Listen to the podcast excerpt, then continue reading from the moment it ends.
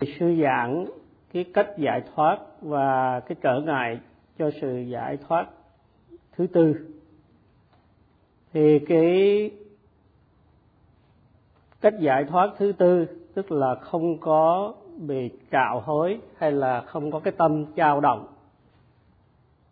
Và cái sự trở ngại cho sự giải thoát khỏi khổ đau thứ tư là cái tâm bị trạo trào cử hay là trao đồng. Khi mà tâm ghi nhận, không hoàn toàn an trụ trên cái đối tượng ghi nhận.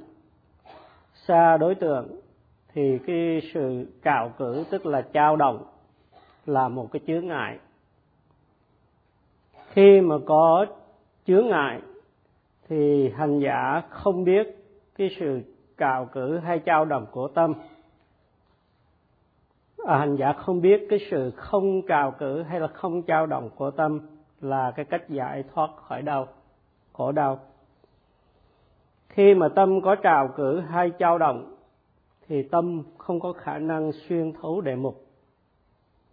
Khi ngồi thiền thiền sinh theo dõi cái đề mục chính là sự phòng xẹp của bụng cũng như ghi nhận những cái hiện tượng danh sắc nổi bật khác thì tâm định tĩnh an trụ trên cái đề mục thì thiền kinh phát triển được chánh niệm vững vàng và tâm có cái chập định.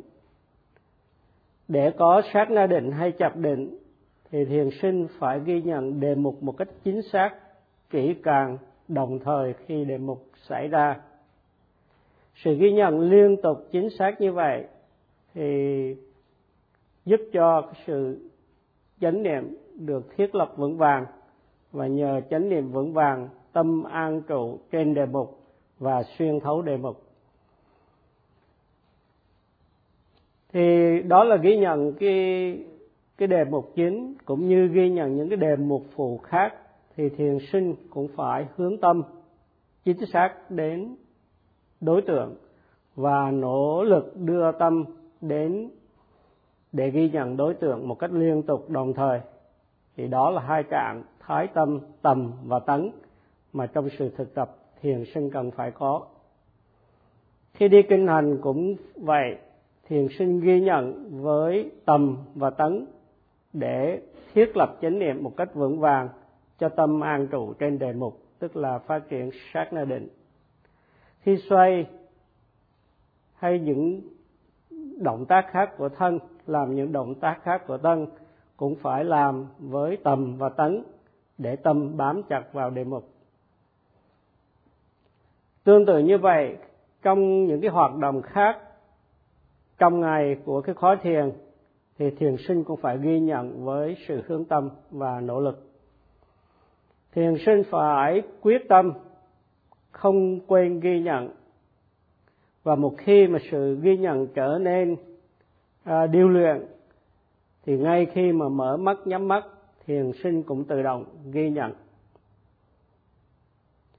Điều này có nghĩa là tâm ghi nhận luôn luôn theo sát cái đề mục trong từng khoảnh khắc một và tâm mang trụ ờ, trên đề mục trong từng khoảnh khắc được gọi là chập định hay là sát na định. Cái sự ghi nhận của thiền sinh với những cái sát na định liên tục như vậy không có khoảng cách giữa các sự ghi nhận, thì lúc đó tâm không bị tản mát. Có nghĩa là đây là một cái trạng thái tâm, đối nghịch lại với cái trạng thái tâm trao động hay là trào cử.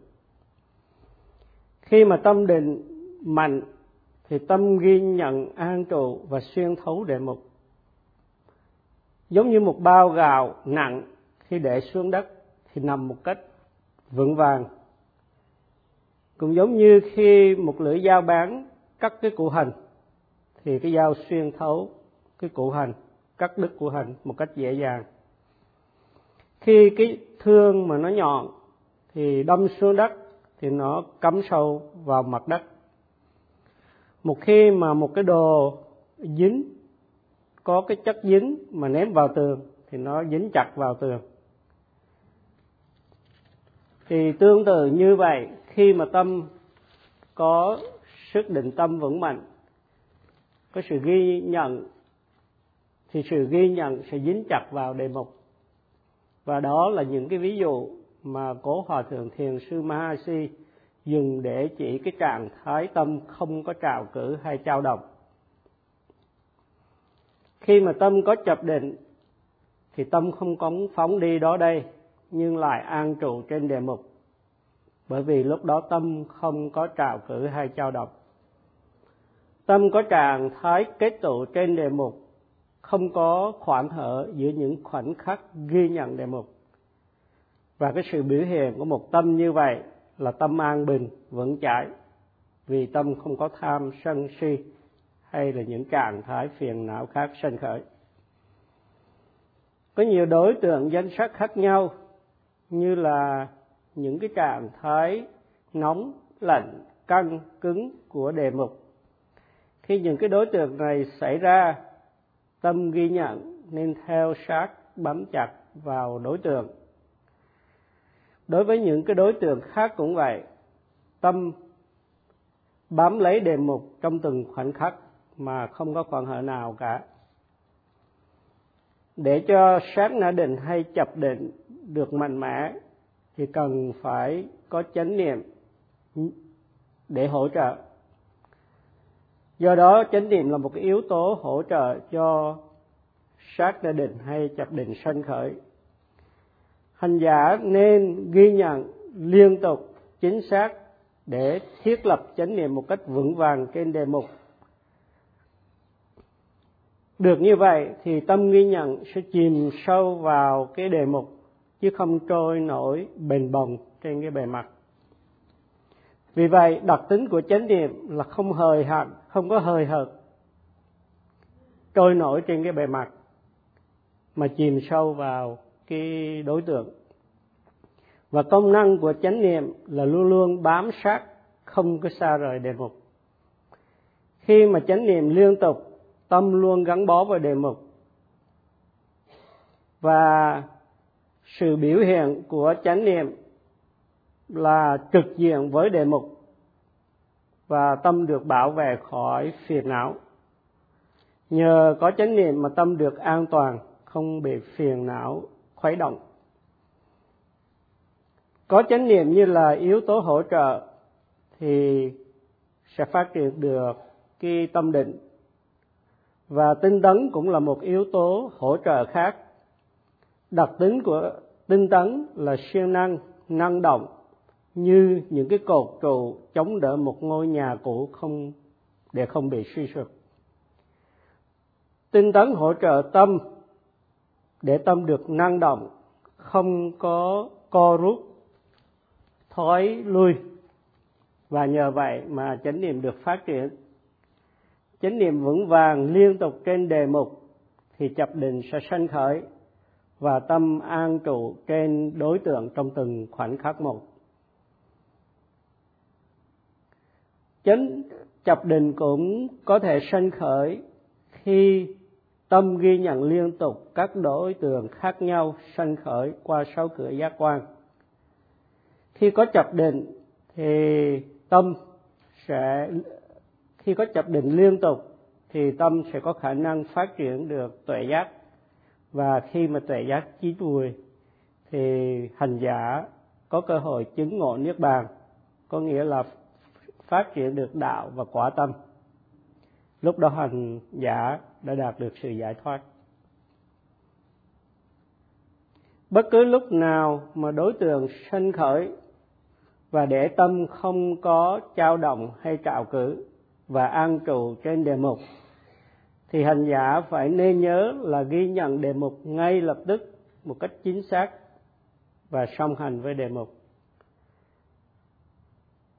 Nếu mà lỡ quên, không ghi nhận thì phải biết nhớ ngay lập tức là mình quên để trở lại ghi nhận đề mục ngay tức khắc. Nếu được như vậy thì tâm sẽ được tiếp tục định tĩnh và an trụ trên đề mục. Và tâm định là cái con đường giải thoát. Có tâm an trụ trên đề mục, hành giả không bị vòng ô nhiễm, vòng nghiệp và vòng quả chi phối. Hành giả biết ghi nhận đề mục một cách không có quên lãng.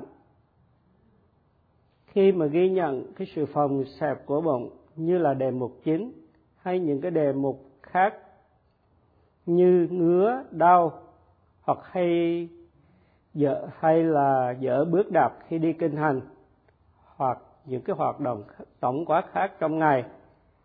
Nếu mà thiếu tinh tấn thì chánh niệm sẽ không liên tục. Và vì chánh niệm không liên tục nên tâm sẽ trao động hay là sanh khởi trạng thái trào cử. Khi mà ghi nhận đối tượng phòng xẹp nếu sự ghi nhận không à, ghi nhận có khoảng hở thì tâm sẽ không có khả năng xuyên thấu đề mục và trạng thái tâm trao động, sân khởi, khiến tâm không thể kiểm soát được. Khi tiền sinh không ghi nhận đối tượng một cách cẩn trọng, nhưng hời hợt, giả tạo, thì tâm chỉ biết giỏi lắm là hình dạng hay tư thế của đề mục mà thôi, và lại lang thang đó đây. Thuyền sinh suy nghĩ lúc đó thiền sinh suy nghĩ, không biết là sự ghi nhận của mình có tốt hay không, pháp hành có đúng hay không, thiền sinh không biết mình tập có hiệu quả hay không. Những ý nghĩ như vậy làm tâm dao động. Cái sự suy nghĩ của mình là không biết đối tượng có rõ ràng không cũng làm cho tâm bị dao động. Thiền sinh thường hay suy nghĩ là mình nên ghi nhận như thế này, như thế kia trong khi thực tập khiến tâm trao động và thiền sinh quá nỗ lực, cũng làm cho tâm trao động. Thiền sinh mà hay dự tính những cái chuyện tương lai thì cũng làm cho tâm trao động. Khi, một khi mà tâm trao động sanh khởi thì khó mà có sự định tâm, hay là sự định tâm đã có trở nên suy yếu và hậu quả là tâm không thể an trụ trên đề mục được. Do đó trào cử là trở ngại cho cái con đường giải thoát. Khi tâm trao động, không ghi nhận thì thiền sinh không thể hiểu biết được danh sắc là khổ.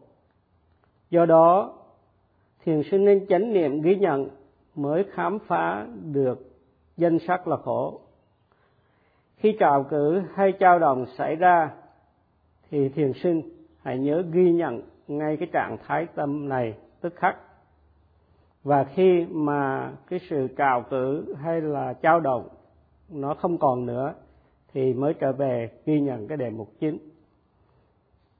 Do đó mà trạng thái tâm không có trào cử hay không trao động hay là trạng thái đỉnh của tâm là con đường giải thoát và trào cử hay trao động là chướng ngại đối với con đường giải thoát khỏi khổ đau. Để cho trào cử không sinh khởi, thiền sinh ghi nhận với tín tâm của mình, tức là lòng tin vào chính mình, tin vào khả năng của mình và tin vào pháp hành. Với ý muốn thực tập một cách nhiệt thành, với nỗ lực cùng với cái trí tuệ phân biệt được những cái điều nên làm và không nên làm.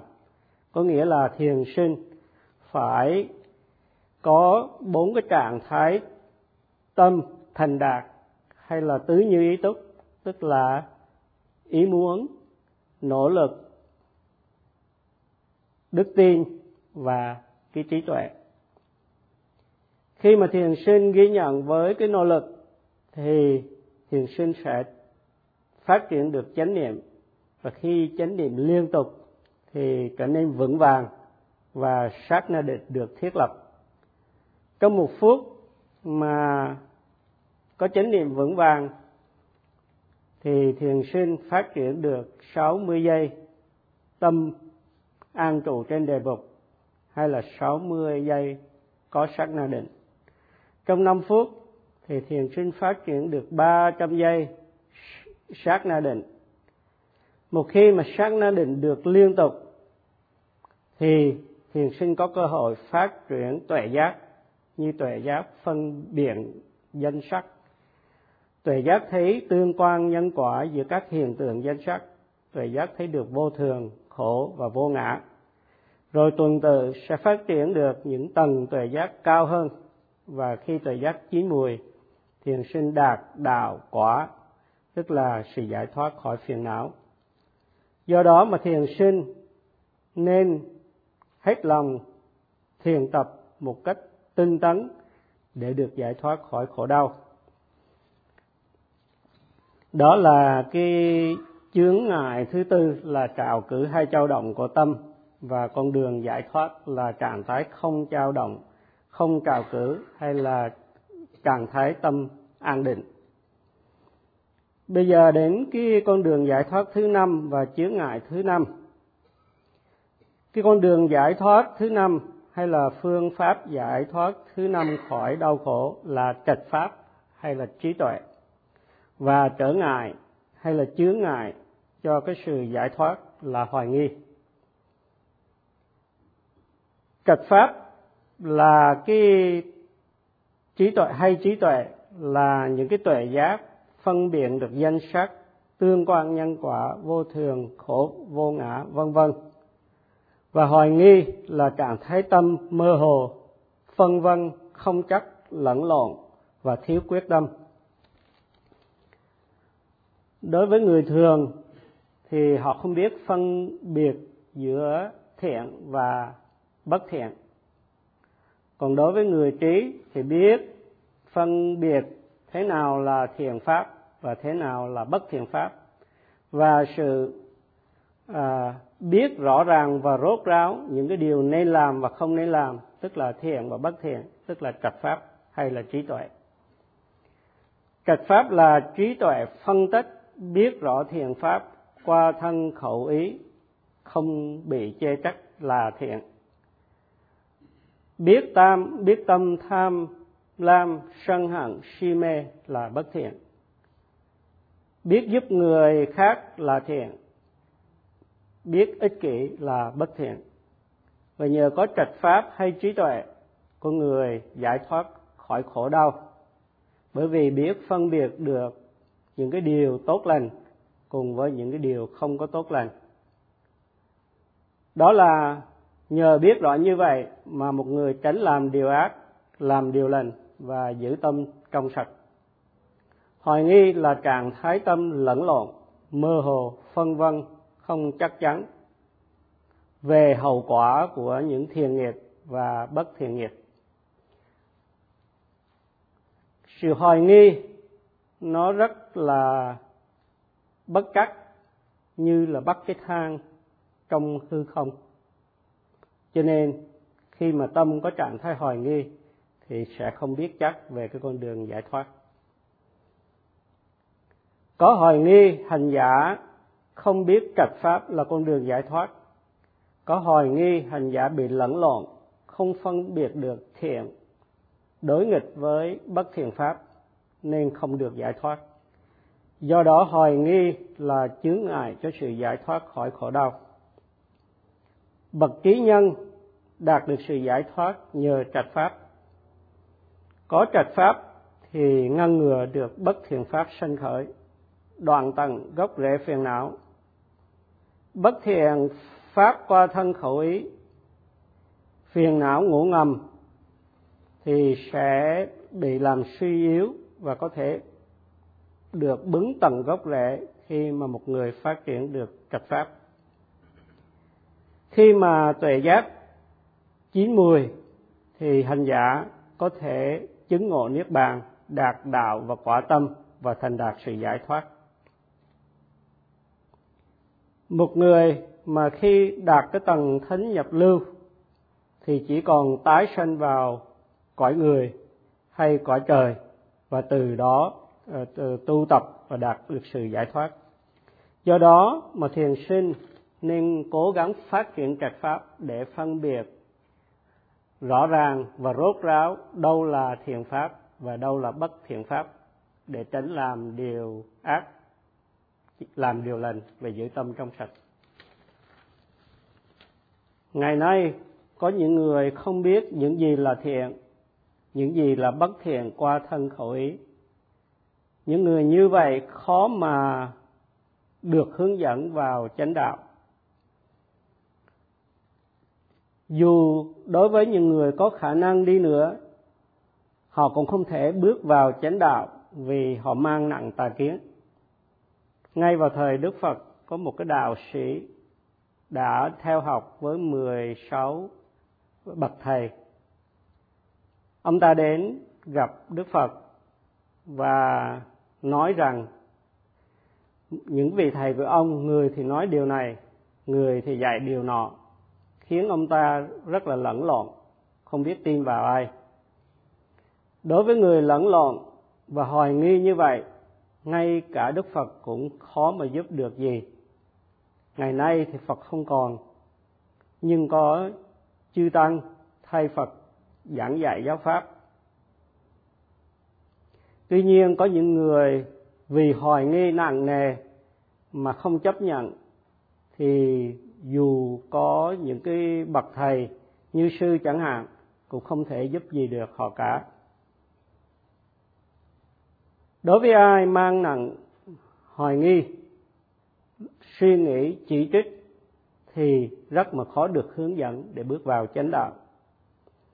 Ngay đức phật cũng không làm gì được cả và sư cũng không làm gì được. Đối với các thiền sinh đang còn tham dự khó thiền, sư mong mỏi quý vị hãy cố gắng tận dụng cái cơ hội còn lại để hạ quyết tâm mà tập với cái lòng tin vào chính mình và pháp hành cùng với tất cả nỗ lực để mau có thành đạt được kết quả. Và sư chấm dứt bài pháp thoại ở đây.